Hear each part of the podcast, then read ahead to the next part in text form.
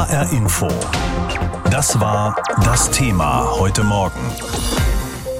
Krieg in Europa, das wäre für die meisten von uns vor über einer Woche noch unvorstellbar gewesen. Über viele Jahrzehnte hinweg hatten wir uns eigentlich daran gewöhnt, dass es keine Angriffskriege auf unserem Kontinent mehr gibt, zumindest auch nicht von einer Atommacht. Inzwischen geht der Angriffskrieg Russlands auf die Ukraine in die zweite Woche. Russland hat nach ukrainischen Angaben das größte Atomkraftwerk Europas angegriffen. Auf dem Gelände des AKW brach ein Brand aus. Das Feuer soll inzwischen gelöscht sein. Es gibt gleichzeitig weitere Gefechte um die Großstädte Kharkiv, Mariupol und Kiew. Die Schreckensmeldung kam mitten in der Nacht. Ein Mitarbeiter des Atomkraftwerks Saporizhia meldete sich per Telegram-Video. Der Brand im AKW Saporizhia hält an. Die Feuerwehr bekommt keinen Zugang zum Ort des Brandes. Sie schießen scharf. Der erste Reaktorblock ist bereits betroffen. Das AKW Saporizhia liegt am Ufer des Flusses Dnepr im Süden der Ukraine. Das Kernkraftwerk verfügt über sechs Reaktorblöcke. Es versorgt ein Fünftel des Landes mit Energie und ist das größte in Europa. Lokale Behörden teilten mit, dass es den russischen Truppen gestern Abend gelungen ist, die Verteidigung der AKW-Satellitenstadt Enerhodar zu durchbrechen. Demnach sei das Militär direkt auf das Werk zugefahren. Infolge Infolge des Beschusses wurde ein Brand entfacht. Das Feuer verbreitete sich offenbar im Gebäude des Labors und des Trainingszentrums des Werkes. Am frühen Morgen hieß es, die Schüsse auf dem Gelände von Europas größtem AKW haben aufgehört. Nach Angaben des ukrainischen Katastrophendienstes ist es inzwischen gelungen, auch den Brand zu löschen. Die örtliche Militärverwaltung teilte mit, das Gelände des Atomkraftwerkes Saporischia sei von den russischen Streitkräften erobert worden. Das Personal kontrolliere jedoch den Zustand der Reaktorblöcke und gewähre gewährleiste den Betrieb. Diese Angaben lassen sich nicht unabhängig überprüfen. Die russische Seite hat sich zur Stunde zu den Ereignissen am AKW Saporischia nicht geäußert. Mitten in der Nacht hatte der ukrainische Präsident Volodymyr Zelensky Alarm geschlagen. Europa muss jetzt aufwachen. Das größte Atomkraftwerk Europas brennt. In diesem Augenblick. Russische Panzer schießen auf Reaktorblöcke. Das sind Panzer, die mit Wärmebildgeräten ausgerüstet sind. Dort gibt es sechs Reaktorblöcke. Sechs. In Tschernobyl explodierte ein Reaktorblock. Schon in den vergangenen Tagen gab es Sorge um die Sicherheit der ukrainischen Kernkraftwerke, besonders des Atomkraftwerks in Saporizhia.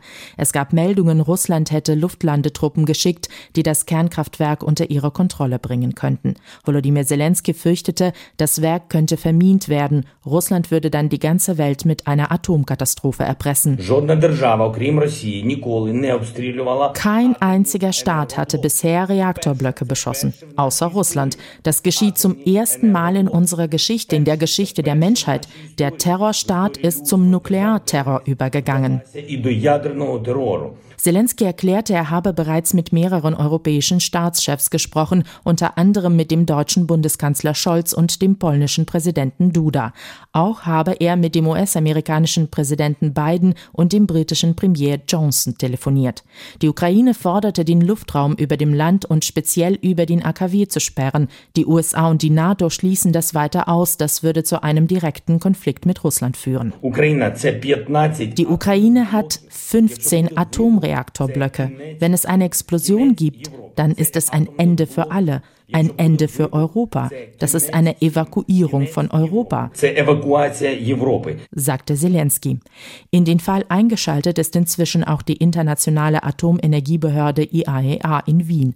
Nach vorliegenden Informationen konnten bisher keine Strahlungslecks in Saporizhia festgestellt werden, jedoch auch das kann nicht durch unabhängige Quellen bestätigt werden. Wegen der andauernden Angriffe Russlands auf die Ukraine gibt es Befürchtungen, die russischen Truppen könnten die Kernkraftwerke stärker ins Visier Visier nehmen. Weiter westlich vom AKW Saporizhia befindet sich ein weiteres Kernkraftwerk. Russland hält inzwischen auch das AKW Tschernobyl unter seiner Kontrolle. Soweit also der Bericht von Paulina Milling. In Europa hat ein Krieg Einzug gehalten, was wohl für die allermeisten von uns bis vor kurzem unvorstellbar war, denn wir hatten uns über viele Jahrzehnte hinweg an eine Nachkriegsordnung gewöhnt, die den Namen Nachkriegsordnung verdiente und in der wir in Europa keine Angriffskriege von Großmächten mehr befürchten mussten. Seit gut einer Woche gibt es nun einen solchen Angriffskrieg und was das für die Sicherheitspolitik in Europa bedeutet, darüber habe ich heute Morgen mit Professor Herfried Münkler gesprochen, emeritierter Politikwissenschaftler an der Berliner Humboldt-Universität.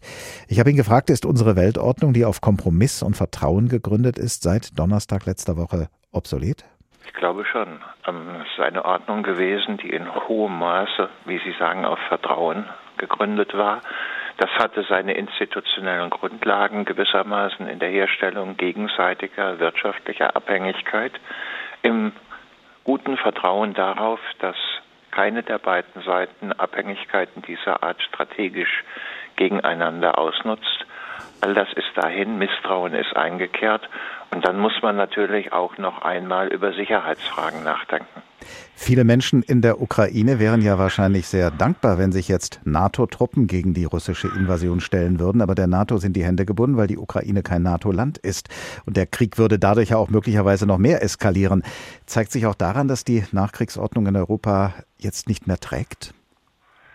Man hätte sich vorstellen können, dass Länder wie die Ukraine oder auch Belarus sozusagen Puffer sind äh, zwischen zwei sich zunehmend gegeneinander äh, konkurrierenden Blöcken, also dem Westen und äh, Putin.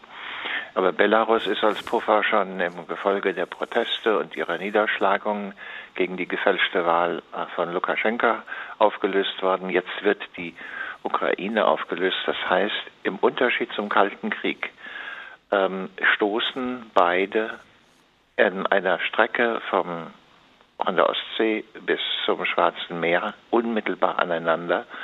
Ähm, das ist eine Situation, bei der die Konfrontationsrisiken deutlich gewachsen sind. Und diese Risiken steigen ja womöglich auch dadurch, dass der russische Präsident Wladimir Putin am vergangenen Sonntag die Atomwaffen seines Landes ins Gespräch gebracht hat. Was bedeutet das aus Ihrer Sicht für die Sicherheit in Europa?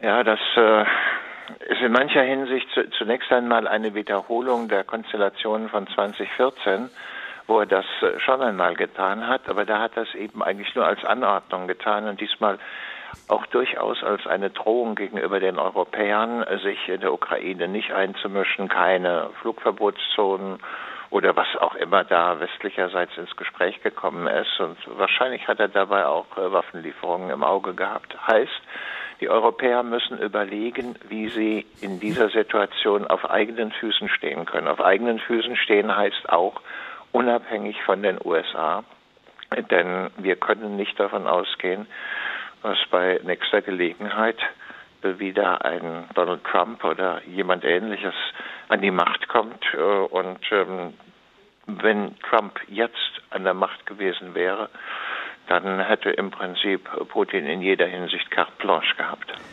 Nukleare Abschreckung als Gegenmaßnahme funktioniert ja von Deutschland aus nur in Zusammenarbeit mit der NATO. Unser Nachbar Frankreich ist da autarker und die Regierung dort hatte ja der Europäischen Union bereits 2020 einen Dialog über nukleare Abschreckung angeboten. Müsste und sollte Deutschland und müsste und sollte die Europäische Union jetzt genau darüber nachdenken?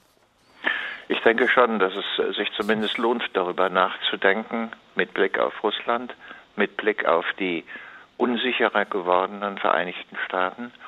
Und ähm, das würde heißen, dass man äh, nicht so sehr und unbedingt auf die nukleare Teilhabe innerhalb der NATO, also äh, das, was äh, zurzeit äh, im Gespräch äh, wieder ist, über die äh, Neuausrüstung der Luftwaffe und derlei mehr nachdenkt, sondern überlegt, ob man den Vorschlag von Macron, den er in der Sorbonne-Rede gemacht hat, nicht noch ernstlicher prüft und ähm, dann auch sagt, okay, wir stellen so etwas auf wie eine eigene europäische nukleare Abschreckung, bei der vielleicht Frank Frankreich und Deutschland vorangehen, gegebenenfalls im Verbund mit Italien und bei der wir uns darüber verständigen, wie die Frage des Oberkommandos aussehen sollte. Schon im Kalten Krieg war ja die spannende und heftig umstrittene Frage, ob mehr Aufrüstung zu mehr Sicherheit oder zu mehr Risiko beiträgt. Wie beantworten Sie diese Frage in der heutigen Situation? In der heutigen Situation kann man, glaube ich, eindeutig sagen, ähm, es gibt einen Zwang äh, zur Aufrüstung. Dieser Zwang ist von Russland ausgehend. Ähm, der Vorwurf, der Westen sei hier kriegstreiberisch, ist absurd, wenn man sich noch einmal vor Augen führt, ähm, wie flehentlich teilweise die europäischen Politiker noch einmal vor dem Herrn im Kreml vorbeidefiliert sind und mit welch zynischer Gelassenheit er während der Sitzung äh, des Sicherheitsrats der Vereinten Nationen den Krieg gegen die Ukraine äh, begonnen hat. Also sozusagen äh, sich auf bestimmte Regeln einer friedlichen Ordnung ähm, allein zu stützen, ist in dieser Situation inzwischen fahrlässig. Der russische Angriff auf die Ukraine hat auch die deutsche Bundesregierung vor große Herausforderungen gestellt und sie in verschiedener Hinsicht zum Umdenken veranlasst. Zum Umdenken, was die Einschätzung des russischen Präsidenten Putin angeht und die Einschätzung seiner Entschlossenheit und zum Umdenken auch in der eigenen Sicherheits- und Verteidigungspolitik. Denn dass die Bundesregierung nun 100 Milliarden Euro in die Bundeswehr stecken wird, das hätte sie vor anderthalb Wochen wohl noch nicht gedacht. Aber es scheint nötig zu sein. Und der Bundeskanzler, so berichtet unser Hauptstadtkorrespondent Georg Schwarte, muss auch genau dazu Fragen beantworten. Ist diese Bundeswehr überhaupt kriegsfähig? Der Kanzler kneift bei dieser Frage die Augen zusammen kriegsfähig? Erstens gefällt mir nicht, wenn wir das Wort Krieg so leichtfertig in den Mund nehmen. Das möchte ich doch an dieser Stelle betonen. Es geht um Verteidigungsbereitschaft. Wir sind kein Kriegsbündnis, sondern ein Verteidigungsbündnis. Wir wollen keine anderen Länder bedrohen die würden ja und werden das werden auch nicht tun, 5, damit genau. das ganz klar ist. Das war dann ganz klar. Olaf Scholz saß am Abend bei Maybrit Illner im ZDF und jeder spürte, wie ernst und angefasst auch der Bundeskanzler von Bildern, Zerstörung von Toten und Bomben auf Wohnhäuser war. Und Olaf Scholz erinnert sich an seine Besuche in Moskau und Kiew, als noch kein Krieg herrschte, als junge Soldaten für ihn Spalier standen. Und das waren alles ganz junge Männer, die da vor mir standen, meistens keine 20 Jahre alt. Und die ziehen jetzt auch alle in den Krieg und sterben vielleicht in großer Zahl. Das ist das, was wir immer wissen müssen. Krieg tötet, zerstört. Olaf Scholz sitzt da und jeder weiß, dass er nie plante, Kriegskanzler sein zu müssen.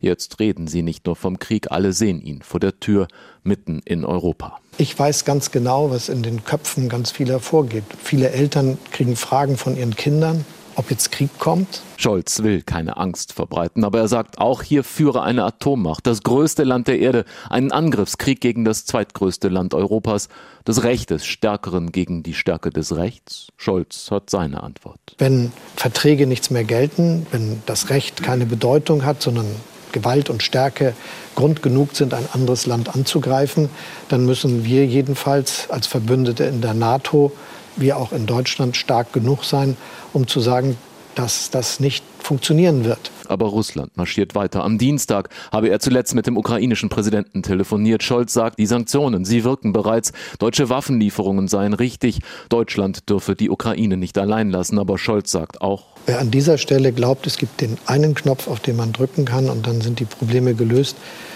der hätte ihn uns früher mal mitteilen sollen. Den gab es nicht und den gibt es auch jetzt nicht. Es gibt jetzt nur Beharrlichkeit. Der Kanzler wendet sich an das russische Volk. Er sei gerührt von den Protesten der Zivilbevölkerung. Am Ende, sagt er, liege es auch an ihr. Die Demokratie muss von in den Ländern der Welt von den Bürgern und Bürgern ausgehen. Mhm. Regime Change ist keine gute Perspektive. Regime Change Darum gehe es im Falle Russland nicht, auch nicht um einen Krieg Europas gegen Putin. Es geht auch bei allem, was wir machen, darum zu verhindern, dass es zu einer direkten Konfrontation zwischen der NATO und Russland kommt. Aber selbst in diesen dramatischen Tagen muss der sozialdemokratische Bundeskanzler erklären, was den sozialdemokratischen Ex-Kanzler Schröder umtreibt, der an Posten und Gehältern klebt, für russische Konzerne arbeitet und der SPD von Scholz jeden Tag mehr eine Mischung aus Zorn und Scham ins Gesicht treibt. Ob es der SPD schadet, wo jeder weiß, dass wir damit nicht einverstanden sind, das weiß ich nicht, das hoffe ich nicht und das glaube ich auch nicht. Aber mein Rat an Gerd Schröder ist doch, sich aus diesen Ämtern zurückzuziehen.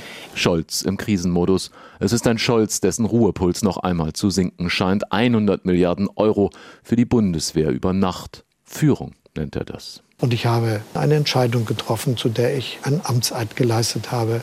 Als Bundeskanzler der Bundesrepublik Deutschland ist es meine Aufgabe, zu sagen, welchen Weg die Regierung gehen will. Mhm. Und das habe ich gemacht. Mehr als eine Million Menschen aus der Ukraine sind auf der Flucht vor dem Krieg und es könnten noch viel mehr werden. Die EU-Innenministerinnen und Minister sind bereit, die Geflüchteten möglichst schnell und unbürokratisch aufzunehmen. Und die Hilfsbereitschaft in den Mitgliedsländern scheint groß zu sein. Aber, so berichtet unser Mann in Berlin, Wolfgang Landmesser, es wird einiges auf die EU zukommen, auch auf Deutschland. Berlin Hauptbahnhof 17.40 Uhr. Gerade ist der Eurocity aus Warschau angekommen. Aus dem Zug steigen vor allem Menschen, die aus der Ukraine geflüchtet sind. Es sind Hunderte, vor allem Frauen mit Kindern. Freiwillige Helfer in Warnwesten nehmen sie in Empfang. Darunter sind auch Lisa, ihre beiden Kinder im Grundschulalter und ein kleiner Hund. Vor zwei Tagen sind sie in ihre Heimatstadt im Südosten der Ukraine aufgebrochen und jetzt völlig erschöpft. Ihre Mutter, ihre Schwester, ihren Mann musste Lisa zurücklassen. My mama, my sister, husband, they stop in, in Ukraine, in my city, yes. Ein typisches Schicksal in Zeiten des Ukraine-Krieges. Offiziell sind bereits über 9000 Flüchtlinge in Deutschland angekommen. Die Dunkelziffer ist aber deutlich höher. Die meisten geflüchteten Menschen bleiben in Polen. Aktuell sind es dort schon rund 600.000. Ihren Aufnahmestatus haben die EU-Innenministerinnen und Minister jetzt auch formal festgeschrieben. Menschen, die aus der Ukraine geflüchtet sind, können zunächst ein Jahr im jeweiligen EU-Land bleiben, ohne einen Asylantrag stellen zu müssen. Je nach Situation in der Ukraine kann das Bleiberecht verlängert werden. Genau der richtige Ansatz findet Frank Duvel von der Universität Osnabrück. Seit vielen Jahren forscht er über die Flüchtlingssituation in der Ukraine. Wir haben in so kurzer Zeit so viele Vertriebene bekommen, dass die Asylsysteme sofort überlastet werden. Das ist äh, genau der richtige Weg, das nicht zu machen, sondern hier pauschal, ohne individuelle Kontrolle oder Überprüfung äh, einen Status zu gewähren. Laut UNHCR sind bereits in der ersten Kriegswoche über eine Million Menschen geflohen. Auf vier Millionen könnte die Zahl der Geflüchteten in den kommenden Monaten steigen, schätzt die Flüchtlingshilfeorganisation. Frank Duvel geht von noch höheren Zahlen aus, sollten die Kämpfe unvermindert weitergehen. Unter den Flüchtenden sind auch Menschen aus Drittstaaten, Studentinnen und Studenten aus afrikanischen Ländern, Arbeitsmigranten aus Indien, China oder Marokko oder Menschen, die auf der Flucht aus Afghanistan in der Ukraine gestrandet sind. Diese nicht weißen Ukraine-Flüchtlinge bekommen in einigen Ländern Fremdenfeindlichkeit zu spüren, berichtet zum Beispiel Andrea Najvirtova. Sie arbeitet für die Hilfsorganisation People in Need aktuell an der slowakisch-ukrainischen Grenze. Wir haben äh, rassistische Erscheinungen äh, gesehen. Unsere rechtsnationalistische Politiker sind gleich zur Grenze gefahren, haben die Situation ausgenutzt um gegen Flüchtlinge aus äh, Drittstaatländern zu mobilisieren. Egal welcher Herkunft die geflüchteten Menschen sind, für alle müsse in der EU derselbe Schutzstatus gelten, fordert Migrationsforscher Frank Duvel. Auf die sollte also der befristete Schutzstatus auf jeden Fall Anwendung finden. Einzelne Länder könnten aber überlastet sein, wenn der Krieg nicht bald zu Ende ist und die Zahl der Geflüchteten weiter steigt. Spätestens dann stellt sich die Frage, ob die aus der Ukraine geflohenen Menschen nicht gerechter verteilt werden müssten. Nach aktuellem Stand sei das aber nicht nötig, sagt Bundesinnenministerin Nancy Faeser wegen der in vielen Ländern großen Aufnahmebereitschaft. Ich glaube, dass jetzt ähm, innerhalb der Europäischen Union die Menschen aus der Ukraine vor allen Dingen dorthin gehen, wo sie viele Freunde, Verwandte, Bekannte haben. Das sind zum Beispiel auch Länder wie Spanien und Italien, die haben große ukrainische Communities, wo viele Geflüchtete mit Sicherheit gerne hingehen. Deswegen glaube ich schon, dass es einen relativ unterschiedlichen Gang der Flüchtlinge innerhalb der EU geben wird. Alisa. Lisa und ihre beiden Kinder kommen bei der Familie Ulrich aus Berlin-Reinickendorf unter. Für Carolina Ulrich war es selbstverständlich zu helfen. Sie können so lange bei uns wohnen, wie Sie wollen. Wir haben ein großes Haus und einen Garten. Wir haben auch eine Tochter und einen Hund. Das passt ganz gut. Ja. Es sind vor allem Frauen und Kinder, die in diesen Tagen und Nächten aus der Ukraine flüchten, denn alle Männer, die jünger als 61 sind, müssen bleiben, weil sie als Kämpfer gebraucht werden. Und so hat unser Südosteuropa-Korrespondent Clemens Fehrenkotte viele Mütter mit ihren Kindern getroffen, die über die Grenze nach Rumänien fliehen, dick eingepackt gegen die Kälte und völlig erschöpft von der langen und beschwerlichen Reise. Vlad will nicht mehr. Der Vierjährige zieht am schwarzen Anorak seiner Mutter, will auf den Arm, dann wieder nicht. Seine runden Wangen sind nicht allein wegen der Kälte und des beständig scharfen Winds gerötet. Er ist erschöpft und müde und in das beheizte Behelfszelt will er auch nicht zurück, wo seine kleine Schwester und die Omi auf ihn warten und der Generator daneben ist so laut. Kinder in jedem Lebensalter kommen mit ihren Müttern über die Grenze nach Rumänien. Babys dick eingepackt, die Mütze fest um die Ohren, Teenager, die beim Tragen des Gepäcks helfen, manchmal drei, vier, fünf Geschwister, die sich um die Mutter scharen. Viele Frauen konnten die Kinderwagen nicht mitnehmen, denn wer in den überfüllten Zügen und Bussen die Flucht angetreten hat, konnte nur das Allernotwendigste mitnehmen. Einen quengelnden kleinen Jungen hat die Übersetzerin Julia aus Kiew nicht mehr. Ihrer ist 13 und sie hat ihn in einem der blauen Behelfszelte entlang der Straße zum Grenzübergang abgesetzt, um sich einen Kaffee zu holen, der, wie alles andere hier auch, von den Helfern angeboten wird. Auf die Frage, wie ihr Teenager mit dem Schrecken des Krieges zurechtkommt, gibt Julia zurück. Wie alle Jungs in der Ukraine will er kämpfen. Sie wollen nicht kämpfen, sie wollen beschützen. Der ukrainische Minister hat russischen Soldaten eine Chance gegeben. Viele von denen sind auch unschuldig. Sie sind sehr jung, wissen nicht, warum sie gekommen sind. Sie kennen die Wahrheit nicht.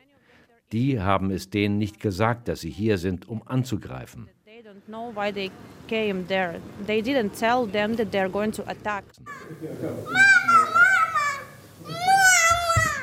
In einem Hotel in der Nähe zum Grenzübergang. Nur wenige Kleinkinder toben hier im freigeräumten Konferenzzimmer. Hier können sie rennen, ein bisschen Spielzeug liegt auf dem Teppich, abwechselnd passen die Mütter auf. Viktor, ein junger IT-Techniker, wartet im Hotel auf seine Frau und die drei- und siebenjährigen Kinder, die noch in der Ukraine sind und sehr bald kommen sollen. Die Frage, ob er der Generalmobilmachung nicht nachgekommen ist, möchte er nicht beantworten. Wohl allerdings weiß er, was es heißt, mit Kleinkindern bei Luftangriffen Schutz zu suchen. Es ist wirklich schwer, kleine Kinder zu überzeugen, vielleicht das ganze Tag äh, in das Klo zu sitzen, weil äh, das Klo ist das sicherste Platz in die Wohnung ist. Und der athletisch wirkende Mann ergänzt. Oder in einem Bombshelter die ganze Nacht zu, zu bleiben. Und auch für die Eltern das zu sehen, ist wirklich schrecklich. HR Info. Das Thema. Wer es hört, hat mehr zu sagen.